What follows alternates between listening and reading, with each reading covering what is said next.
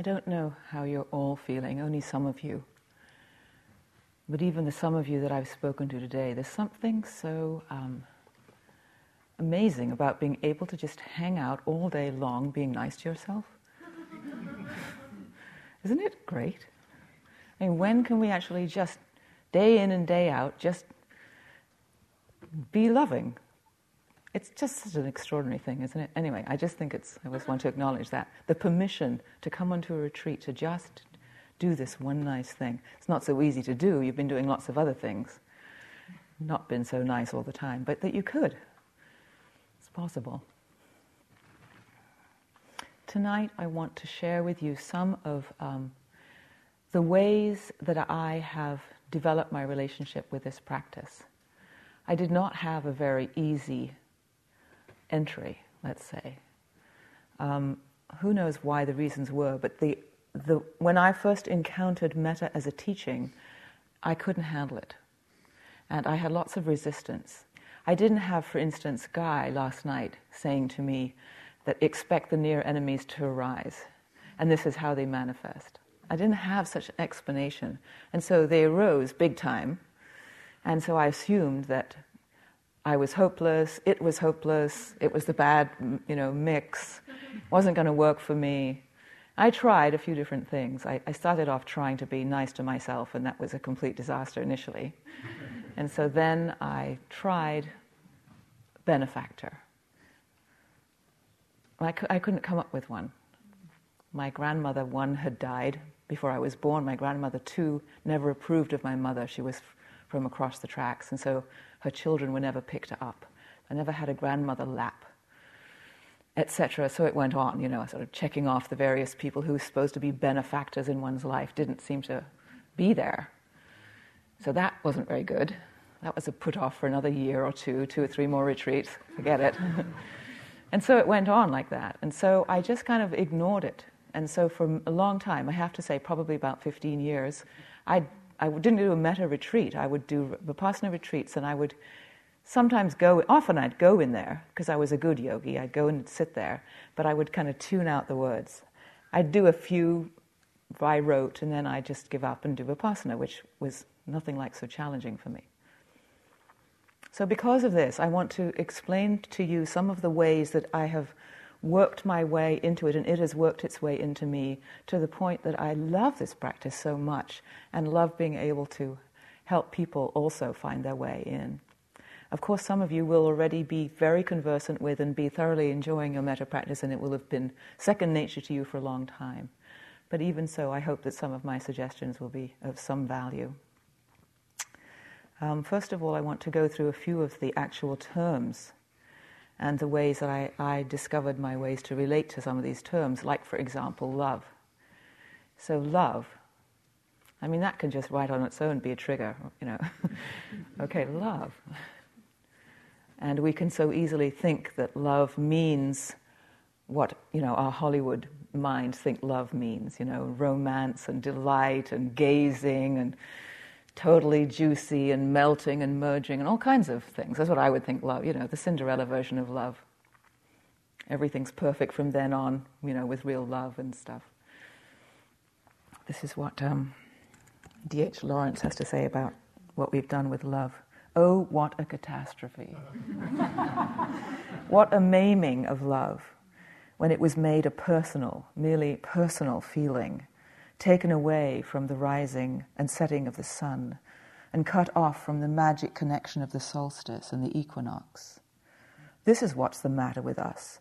We're bleeding at the roots because we are cut off from the earth and the sun and the stars, and love is a grinning mockery because, poor blossom, we plucked it from its stem on the tree of life and expected it to keep on blooming in our civilized vase on the table. So I really think that we tend to think when we use the word love in a much more restricted way than it needs to be used. So, love, my idea of love, when we're talking of metta, the purity of love, is way more uh, impersonal, way more expanded, and way less dramatic. and much more the simplicity of how, if this hand hurts, which at the moment I've got something wrong with my left wrist, this hand is there for it. It feels the same. It, this hand belongs to this hand. This hand cares for this hand. This hand hurts, so this hand is sympathetic. It understands it. It's connected. It's one thing. It isn't romantic or dramatic or anything like that. Just, it is together.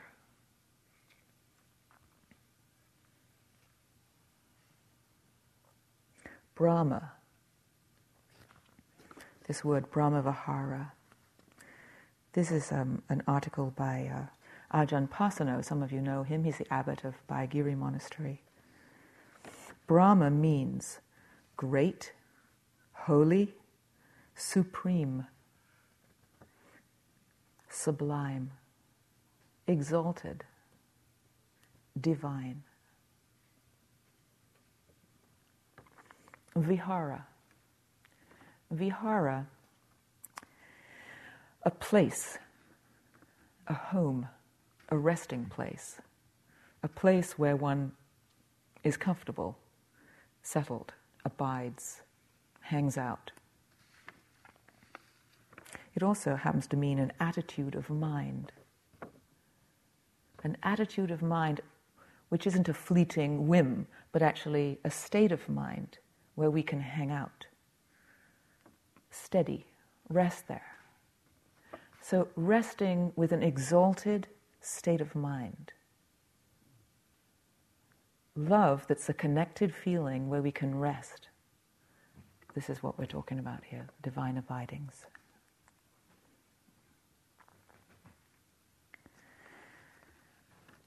This is what he has to say. These qualities of the mind and heart are qualities that the Buddha himself cultivated and abided in. In a particular discourse from the Anguttara Nikaya, the Buddha addressed a Brahmin thus Herein, Brahmin, I am dependent on a certain village.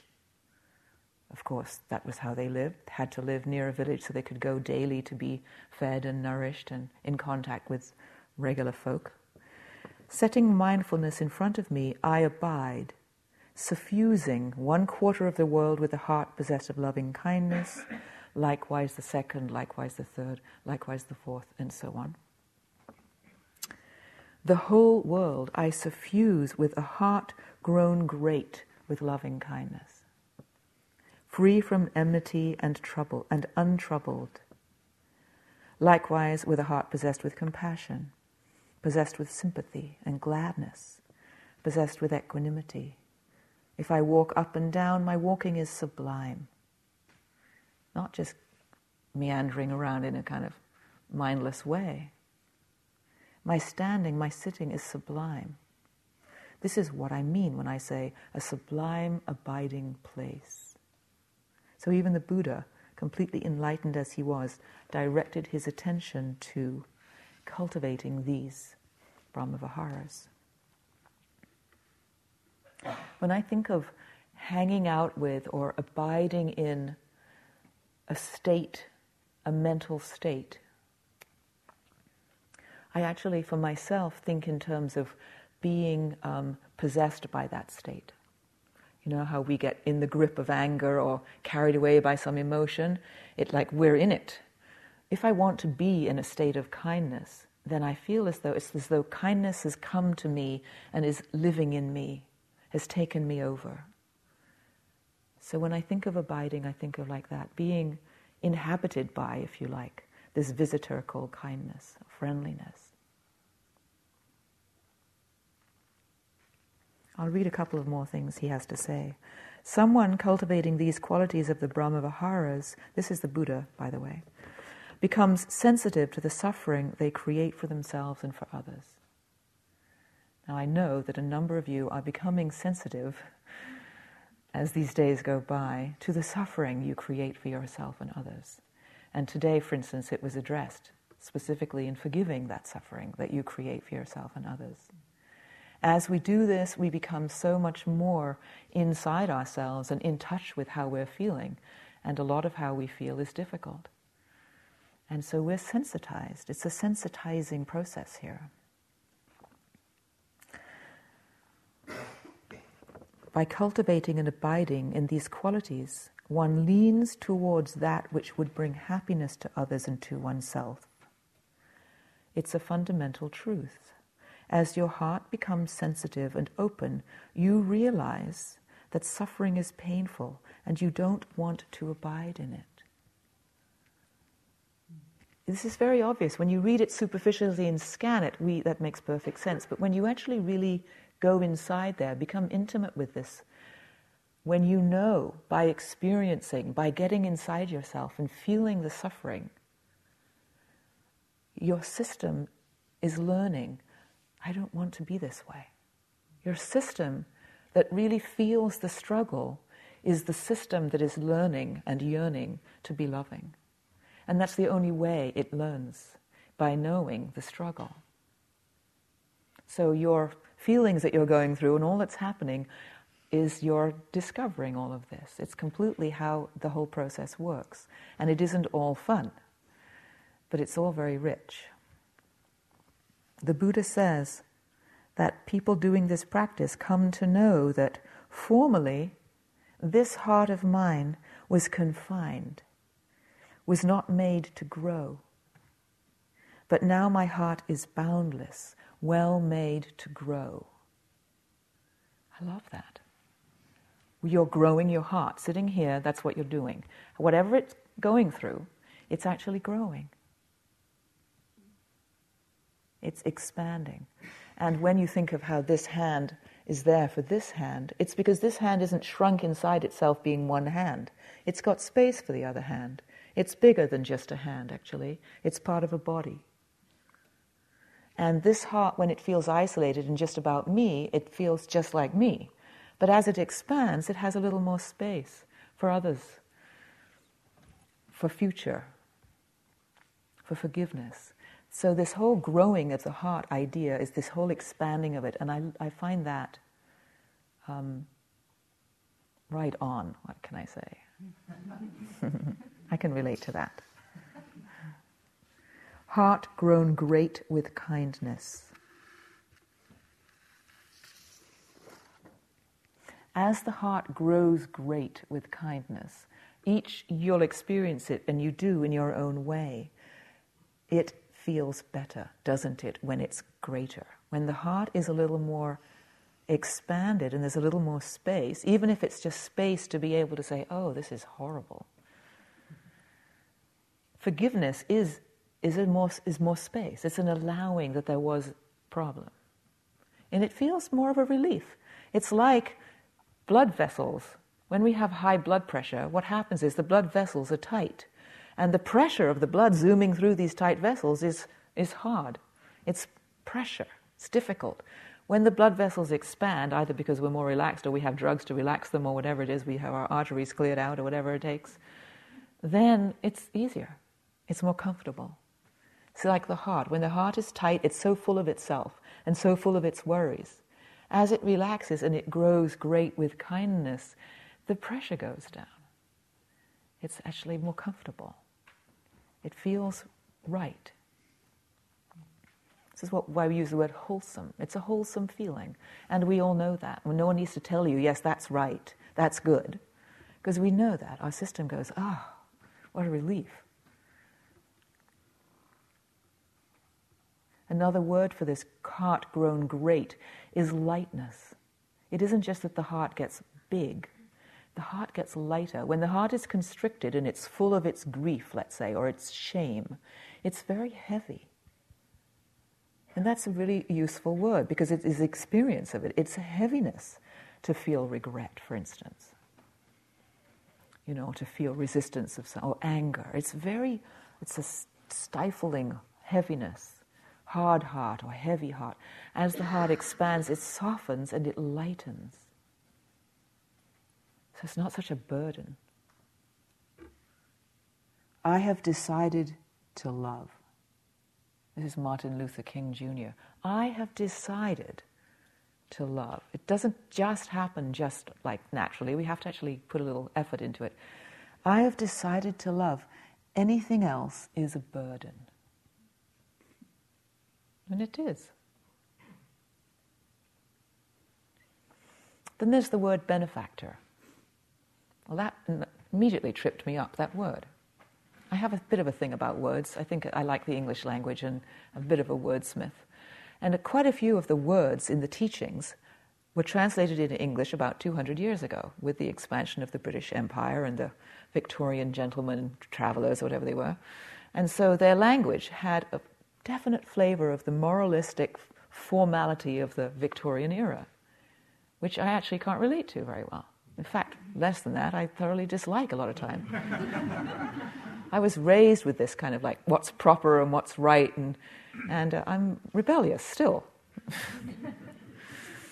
so, benefactor, is, for me, is a word that isn't in my normal vocabulary. It's not how I imagine things. How I imagine a benefactor from my unintelligent, childish approach is how, for instance, my uncle, my father's brother, who was estranged from me for many, many years, who, even when I was a child, once a year at Christmas went to visit my grandparents. This is the grandmother who never picked me up, by the way, this is her son. He was a bit odd. And um, I had a sister, and we two would ask once in our three or four day visit to go and visit Uncle Bernard, his name. And we would knock on his door, and he would be playing Beethoven sonatas or something. He loved classical music, so he had them playing. But it was in the days of vinyl and needles and stuff. And so he would say, Wait a minute, and then he'd go and turn, take the needle off then we could go in quietly and sit on the bed and not speak, and he'd put the needle back on. And, and either he would continue with his oil painting because he was a very fine paint artist, or he would be conducting an imaginary orchestra because he would love to have been a conductor, but because he wasn't, he just never left home. And so we sat there for the next movement, however that was 45 minutes, silently, little girls, and then we'd say, thank you very much. And he'd go and take the needle off. And this was my, my uncle. This was my relationship with my uncle, who gave enough money, because he had plenty of money. This was the, the family into which my mother had married. Enough money for my son to, to take two years in private boarding school when he was in high school. That was a benefactor. That was my idea of benefactor. That wasn't really very inspiring. I mean, it was very nice of him to lend, the, he give us the money, but my son didn't appreciate it. He didn't really want to actually go off to boarding school. so I had to change my relationship to the word benefactor in a way that worked for me. In fact, what happened was that very time that this beneficial uncle had given these funds so my son could leave and go to boarding school at age 16 enabled me to take my first six weeks retreat, which I had been longing for for quite a few years, but because I was a single mother and a midwife on call, I couldn't go away that long. And now I could. And I spent two weeks of the six weeks of my retreat grieving the fact that my little sweetheart had now grown up enough and was now gone and didn't need me anymore. And I didn't know I was actually practicing metta. My teacher didn't say anything about metta. She just said, love him and allow yourself to grieve this time of your life. It's a very important thing. And so I spent two weeks just really being with my grief and my love and this little one who had now grown up. And, and at the end of it, I, it was actually sometime later I realized I can do metta. of course, I love my son. He was such an adorable little boy. He was the greatest companion. So it was, he was then became obviously my benefactor. But it took me sort of to go in blindfold and be tricked into it before I could realize that actually anyone can be your benefactor.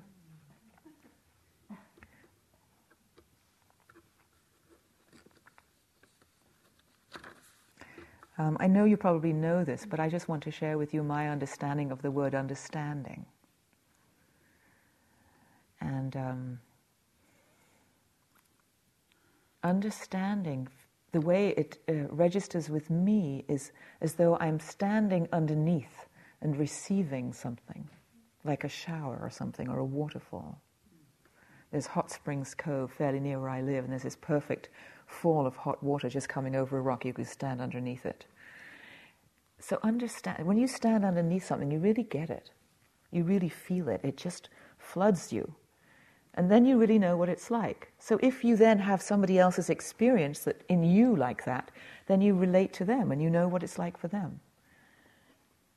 So this isn't a mental exercise for me to understand somebody, it's to have a shared experience. And then I really know what it's like for them. So that little phrase about until you've walked a, you know, 100 miles in their shoes, you really don't know. It's true. Metta is a, a, way that enables us to actually, because we can grow more space, our hearts can expand, we can experience on behalf of another what it's like for them. That means we can understand them. When we understand them, we relate as we would want to be related to if we were them. I mean, we become one. We are close then. When there's that, there isn't judgment, there isn't blame, there isn't frustration, there is understanding. It's like you're, you're in their shoes, in their life, you're with them. Longfellow, if we could read the secret history of our enemies, we would find in each one's life enough sorrow and suffering to disarm all hostility. We just don't know enough. We don't understand. We don't have enough information, so we rush to conclusions. And we put them in a little box with a label on and then think that's what they are and who they are and relate that way. But it's usually ignorance. We just don't know enough. And then when we get to know them more, there's more understanding and there's more empathy. Well, how about your own secret life? if you could read the secret history of your own life, you should find enough suffering and struggle to disarm all hostility towards yourself, don't you think? It's not so easy for ourselves, but it's the same process. Can we really feel for ourselves our struggles? And can we then have some compassion for the fact that it's such a struggle being me sometimes? and that I didn't mean it, but I couldn't help it. And I didn't know better at the time, and if I had known more, I definitely wouldn't have done it, but I'm just doing the best I can here. That's compassion for ourselves. We need to understand ourselves, to live that experience and feel it and know it. Have space for it. When there's understanding, that's what forgiveness is. It isn't anything more. It's just like letting that be so and with some understanding. Disarm all hostility. The Dalai Lama, if you want to help others, you must understand their suffering. You must really feel the suffering so that you can be helpful. Without feeling it, it's not helpful. It may be, you know, saying what you think might be useful, but it isn't really. It's not an accident or a coincidence that people who do service work the vast majority do the services in the areas of which they have suffered themselves because they understand. The people who've lived with a partner with Alzheimer's are the ones who fund and spend a lot of time and energy going and being with those people who have the same affliction because they totally get what it's like and they know what the need is. Or any such. So, suffering, it's said, is the proximate cause of compassion, and this is why. You know it, you feel it, you get it, you stand under it for yourself. So, of course, you'll have some sympathy for someone in the same situation. And if you don't, then it's not so likely that you actually really have real compassion because you don't really get it.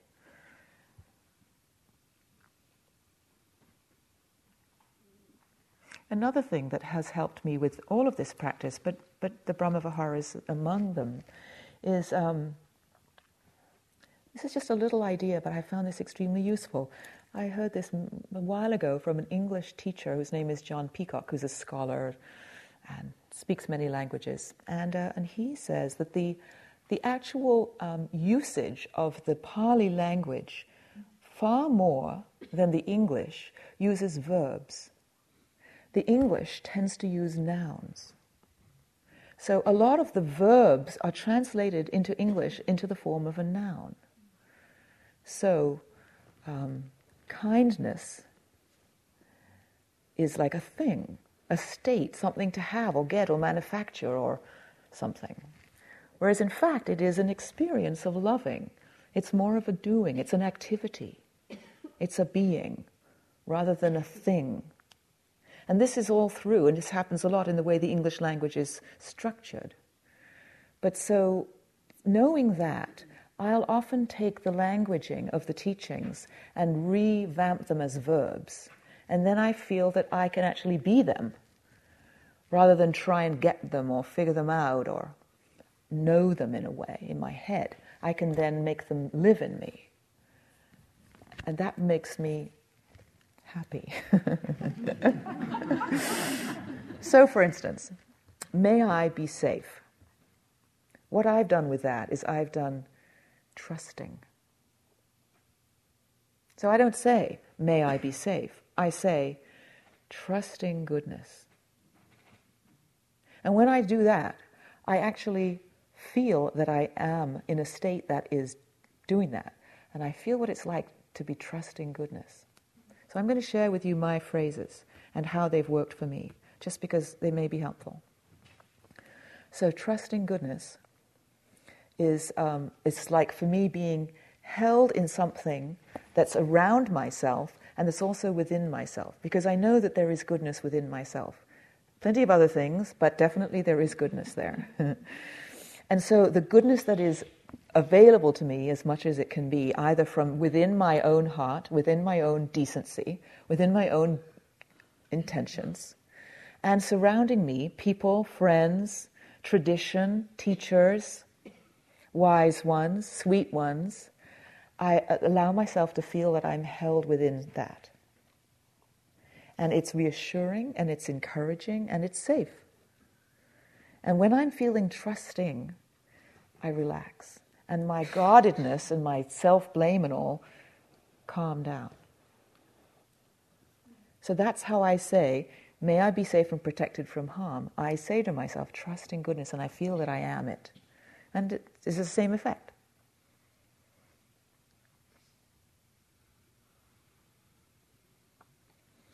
As I mentioned, I was a midwife, some of you know, for 20 years, long time, lots of babies. And one of the things about um, being a midwife is the, probably one of the biggest pieces that the midwife provides to the laboring woman and couple is a feeling of safety. And it's a feeling of um, it's okayness. Because when one's in the throes of that particular drama, it's easy to forget that it's okay because it's scary, because it's so intense, and one has no idea, especially when it's the first time, how long that will last, how bad it will get, and how manageable or not it will be. And will I, in fact, be able to do it? Because it takes us to the limits sometimes of coping. And so to have a being present who's absolutely, this is fine, this is normal, you're doing great, allows that oh, trusting, safety. So I probably have incorporated some of that in my Brahmavihara awareness. So feeling held by a being who's fine, who's saying, You're fine, which is why I think we have trusting or safety as the first one, because us alone, we are fragile, we are vulnerable. Life is unpredictable, we are very sensitive. It isn't that safe. In fact, we're guaranteed to have a death sentence and we have no idea when. In fact, it's thoroughly unsafe. And so we're going to, of course, be pretty guarded and worried. So, this is why I think it's very brilliant to have safety come first, so that we can feel, oh, that letting go, that calming down, that not needing for me to have to fix it and know it and make it okay. Because metta is trying to take us beyond this small sense of me, is trying to widen and grow this heart. So it needs to have a sense of stability and reassurance to be able to let that happen. Because isolated, I don't know if I can do it by myself. The Buddha did say to Ananda, No, Ananda, the company of wise ones isn't 50% of the holy life, it's 100% of the holy life. It's impossible to do this without being held by friendly wisdom. It's impossible. So, trusting goodness is a good place to start with our metta.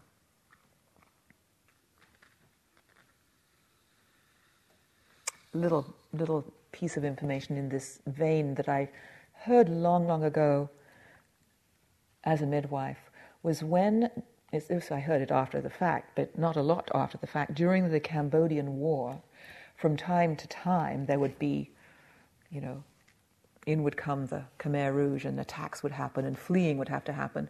And all through the east of the country, people would flee into the, uh, into the uh, refugee camps over the border.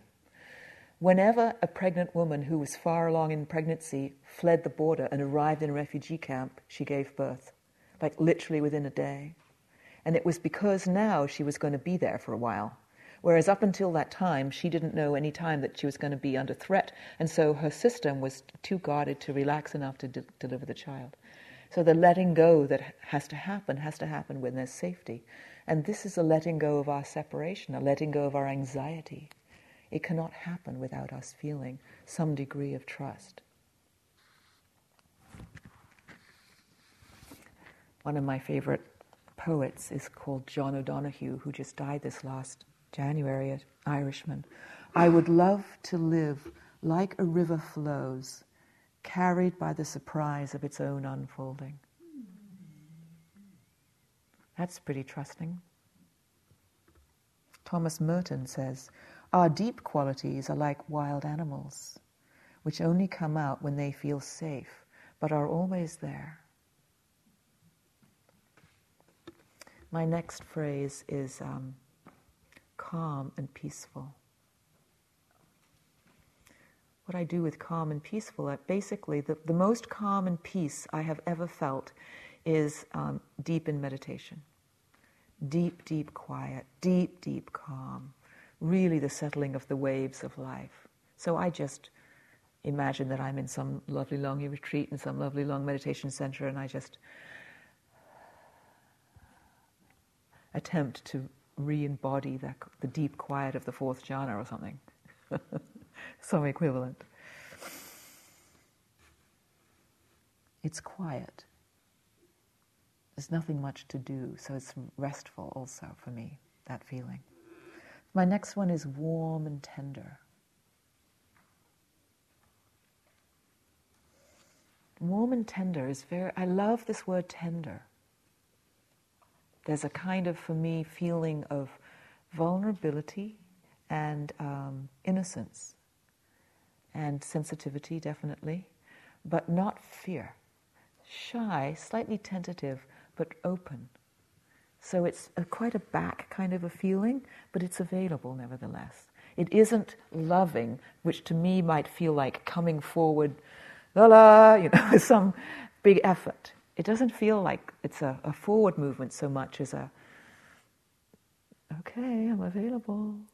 It's so quiet and sweet, timid in a way, but not shrinking, not gushy.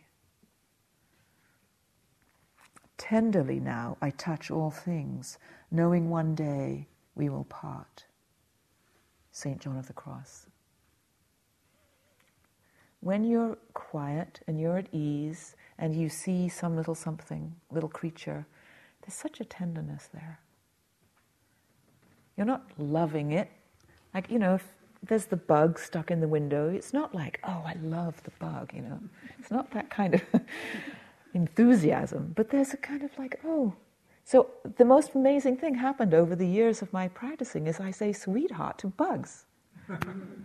And I just do all the time. And, you know, even worms, even things that aren't particularly cute, you know, and it's just like, oh, sweetheart. It's a sweet little tenderness.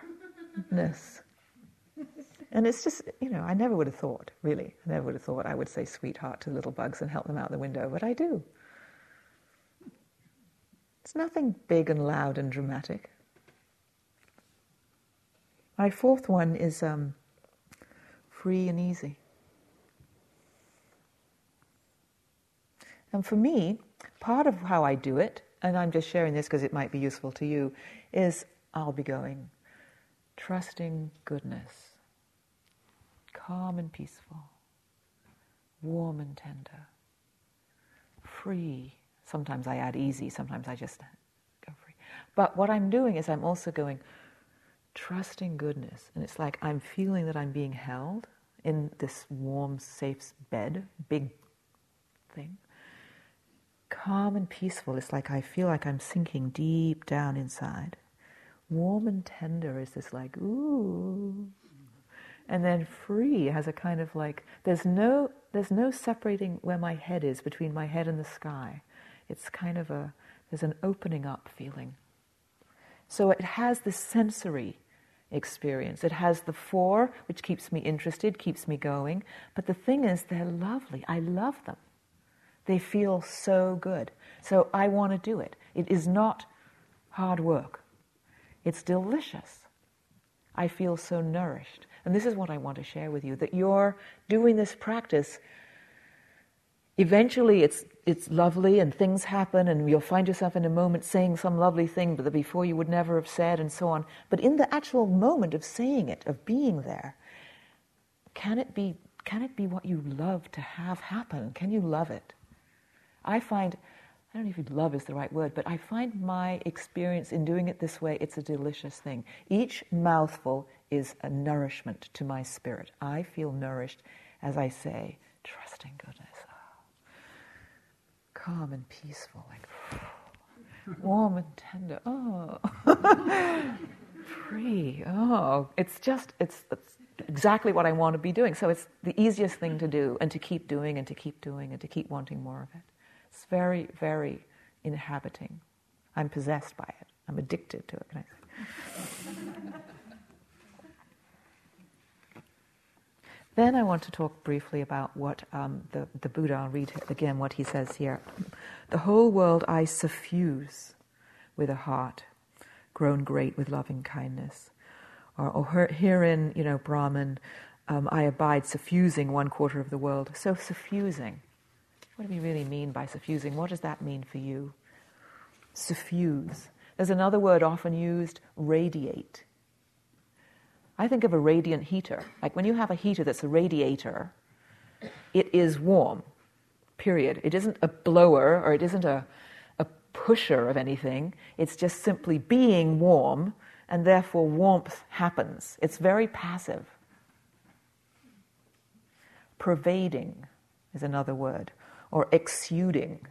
So when I think of the sh- expansiveness, the sharing of metta, my experience of it is that I'm, say, feeling trusting goodness, and I'm feeling like, oh, I'm really trusting this goodness. This is lovely surrounding me and within me.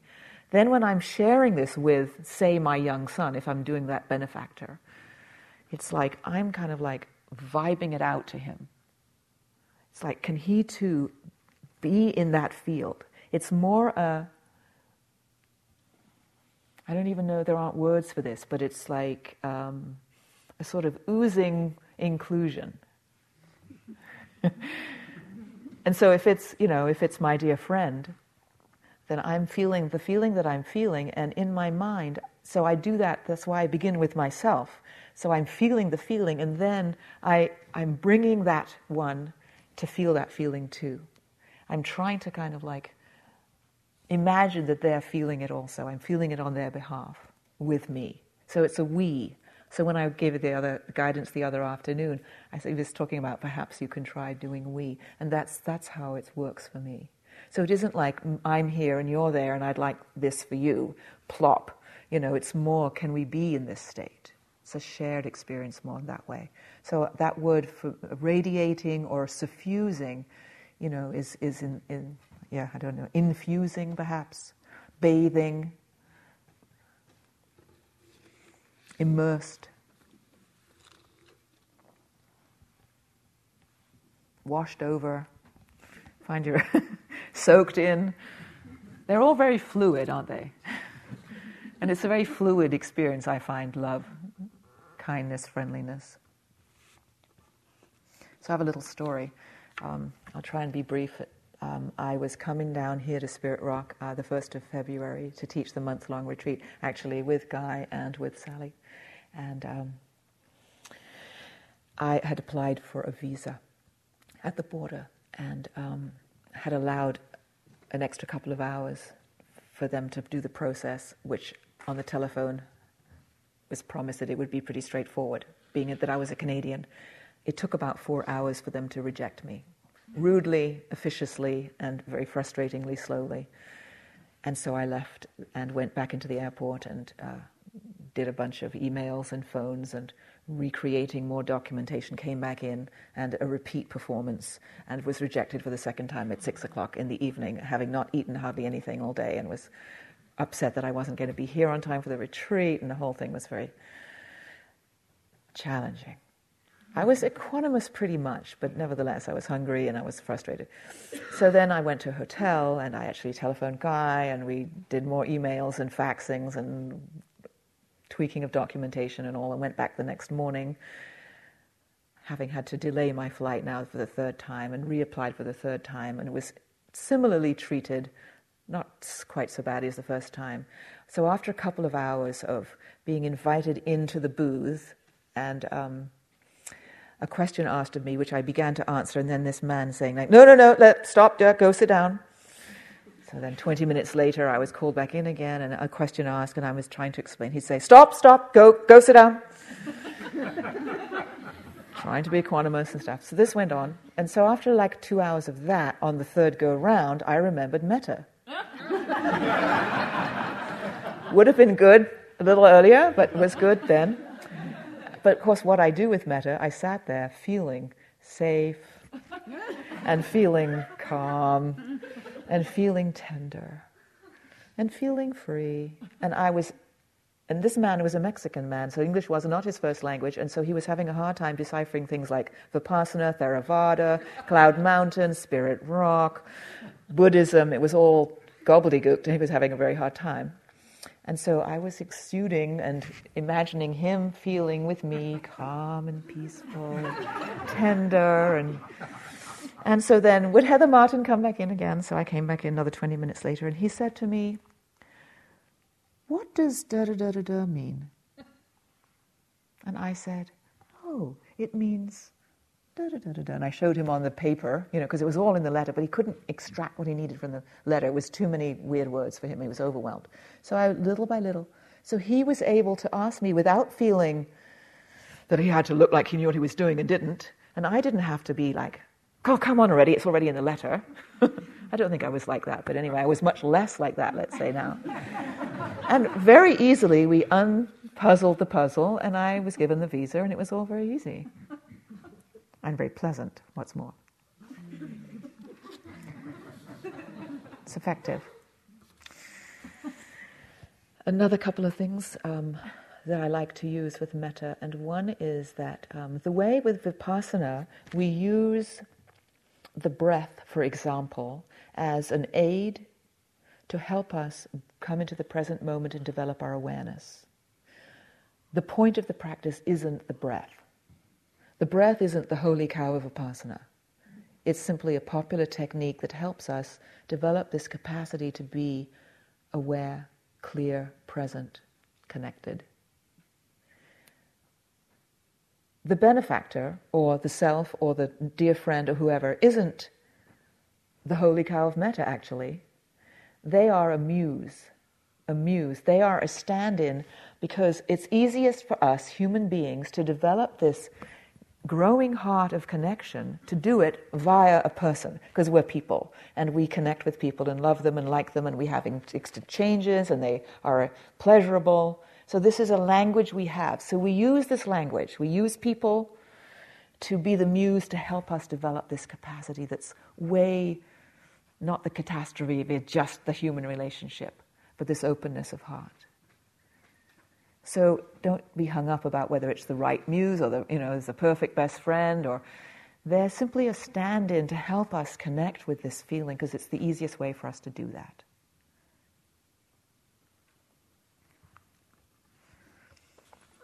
Now I've mentioned wisdom. Wisdom, when I think with wisdom,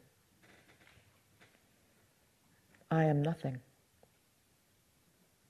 When I think with love, I'm everything. Between these two, my life flows. Sri Nisarg, Sri Nisargadatta Maharaj. Wisdom vipassana practice is like takes us apart. It's like where is the separate sense of self? It's this pretend, it's this stance we have, this habituated way of perceiving the world from my self concerned small spot.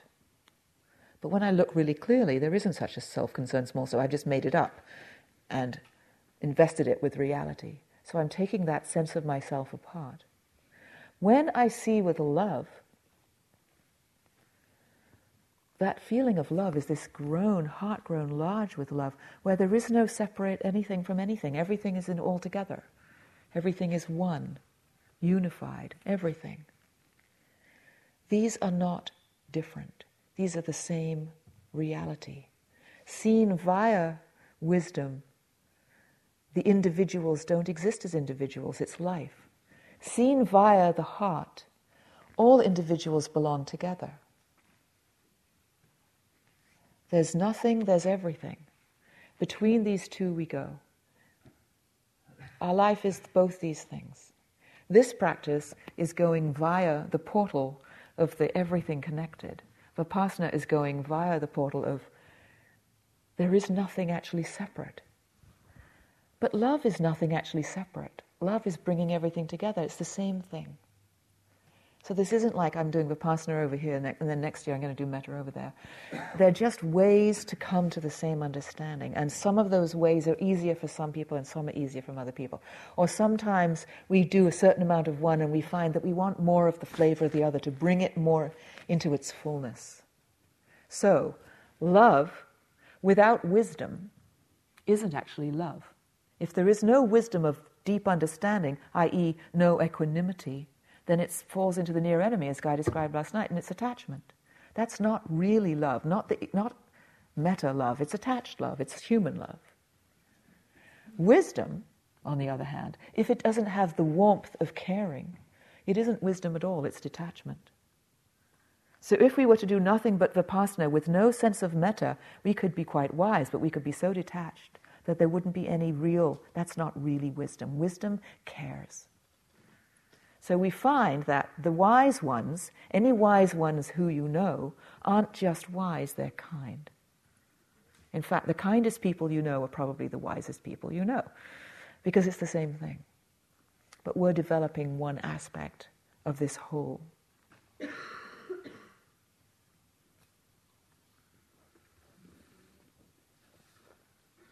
So when we talk in Vipassana terms, of your true nature. Your true nature is vast. Your true nature is quiet. Your true nature is pure awareness with no one needing to have or get or change or fix anything about anything. It just is isness. It just is metta. Metta is quiet. Metta it doesn't have to, isn't the personal I want you to be or I want to be less or more. That's too small. That's the catastrophe. That's the near enemies Guy was talking about. True metta is the absence of the sense of me. When I'm not all caught up with my own particular dramas and needs and so on and so forth, there is an absence of selfing, and in that, there is a heart grown wide, wide, wide that is available to be able to understand each other, to be in each other's shoes, because I'm not so busy with trying to be in my own shoes. So it's the same. It's as natural, it's your truest nature is loving. Your true nature is awareness. Awareness is the same as loving. If it's true awareness, it's loving. They're not a separate thing, it's natural. Which is why, I'm sure, when we see, for instance, shoals of fish, we just are so inspired. We love, I don't know anyone who it doesn't go, wow, when they see a shoal of fish. That shoal mind, or flocks. There's a place where I, my favorite place to see flocks is the west coast of Vancouver Island, where there's a seven mile long beach called Long Beach. And there are lots of flocks of sandpipers. And they are so cute and so beautiful. There's long, shallow, wet sand, and these amazing things just dancing and flitting and flowing, and then they'll all land and they'll all peck and then all take off. Many big flocks. It's whenever you see flocks anywhere, it's extraordinary. Oh, there's a DVD out relatively recently called Planet Earth. It's a BBC um, production, and uh, it's a lot focusing on the different species, being concerned about the diminishment and vanishing of different species. So it's focusing on species in the different arenas of the world, uh, you know, in the Arctic, in the mountains, in the jungles, and so on. And some of the shots about the flocks of geese and so on and so forth. The winged migration is, I'm some of you seen that. It's, we love that. Why has that become, you know, Cannes Festival favorite movie with hardly any words? It's because in us, we love that feeling of that sensitivity, that responsiveness, that connectedness.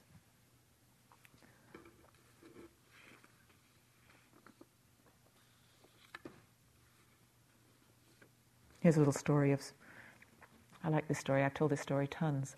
I have a friend called Carol. She has a mother who's Irish, so is Carol Irish.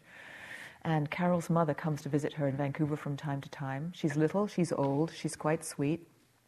She had to go to the bank one day, and uh, she was at the bank, and her turn to go to the teller, and the teller was particularly uptight and particularly uh, uh, offensive and sort of churlish with this dear little old lady. Carol was standing some feet back, couldn't see her mother's face, but could see the aggression on the teller's face, and so was feeling very protective of her mother.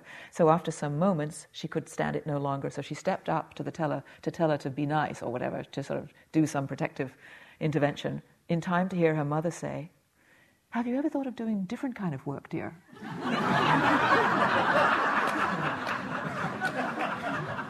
now, why we laugh is because we're shocked because we would expect her to be in some way taking it personally or being aggressive or something. But she wasn't. She was completely spacious. She didn't take it personally. She was actually kind. We like that. That's why we're laughing, because it's inspiring, because it's possible. She wasn't shrunk into the small sense of self. She had an expanded, steady, stable equanimity at the time, was able to be quite compassionate to this poor, uptight woman at the end of her shift who shouldn't have been doing that work. Should have been a gardener or something. Work with children, maybe.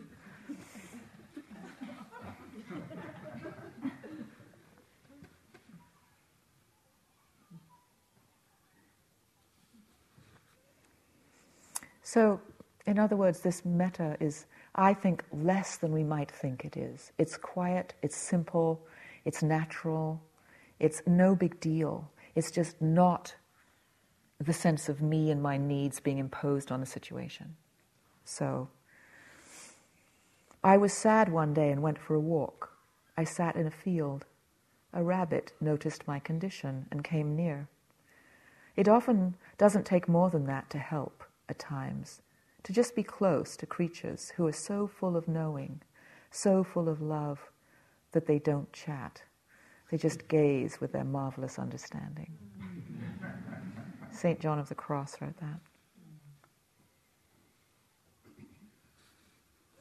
And there's a book that I've read recently, and uh,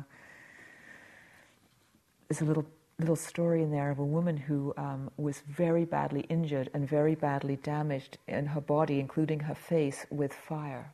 And so she was so, you know, her face was so distorted and all the rest of it. And people would come to visit her, her friends. And she talked about how difficult it was for her friends and how some people were actually much more able to have genuine compassion and just be able to be with her. And a lot couldn't. They couldn't stand it. They were anxious. They, it was too ugly. They were too afraid. They were so distraught with the pain she had to go through. And they would be shifting around and trying to cheer her up and saying things and oh, always filling up the space and rearranging the flowers and, and then leaving. And that, that's so a classic example of the near enemy of compassion like really loving her and caring, but unable to actually be okay with the fact that she had, had such a difficult thing to deal with. And so pitying her or being afraid of it or not or having aversion to the whole thing.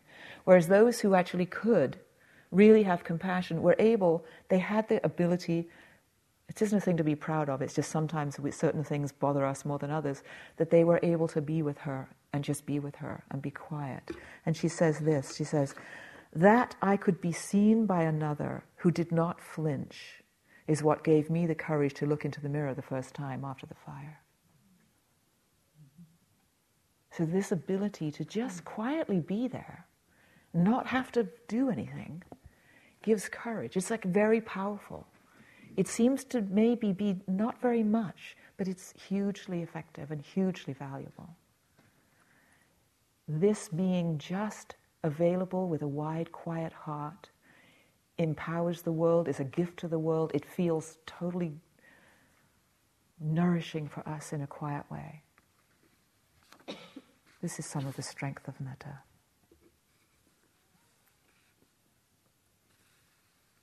It's a healing. Healing meaning making whole. And it's what our world needs. We all need this. The whole world needs this. The creatures need this. This quiet, open, connected, simple, natural metta. When you know beyond all doubting that the same life flows through all that is, and that you are that life, you will love all naturally and spontaneously. But when you look at anything as separate from you, you cannot love it, for you're afraid of it. Alienation causes fear, and fear deepens alienation. It's a vicious circle. Only self realization can break it. Go for it resolutely. Sri Nisargadatta Maharaj.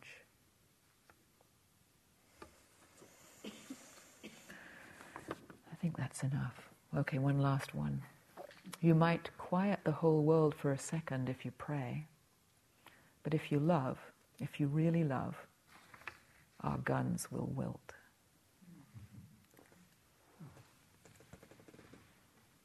Let's just sit quietly for a moment.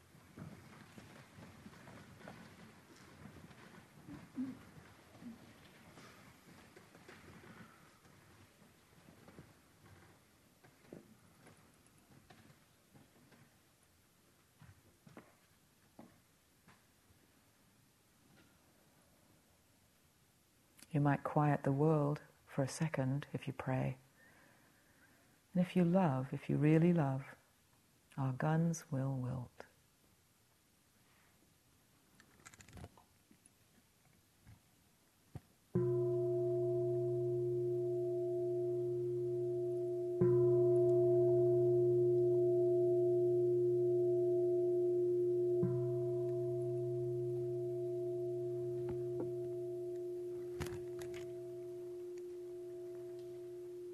Thank you for your attention. I hope some of this is helpful. We now have half an hour for some walking practice in the dusk, and then we'll come back for a last sitting and chanting.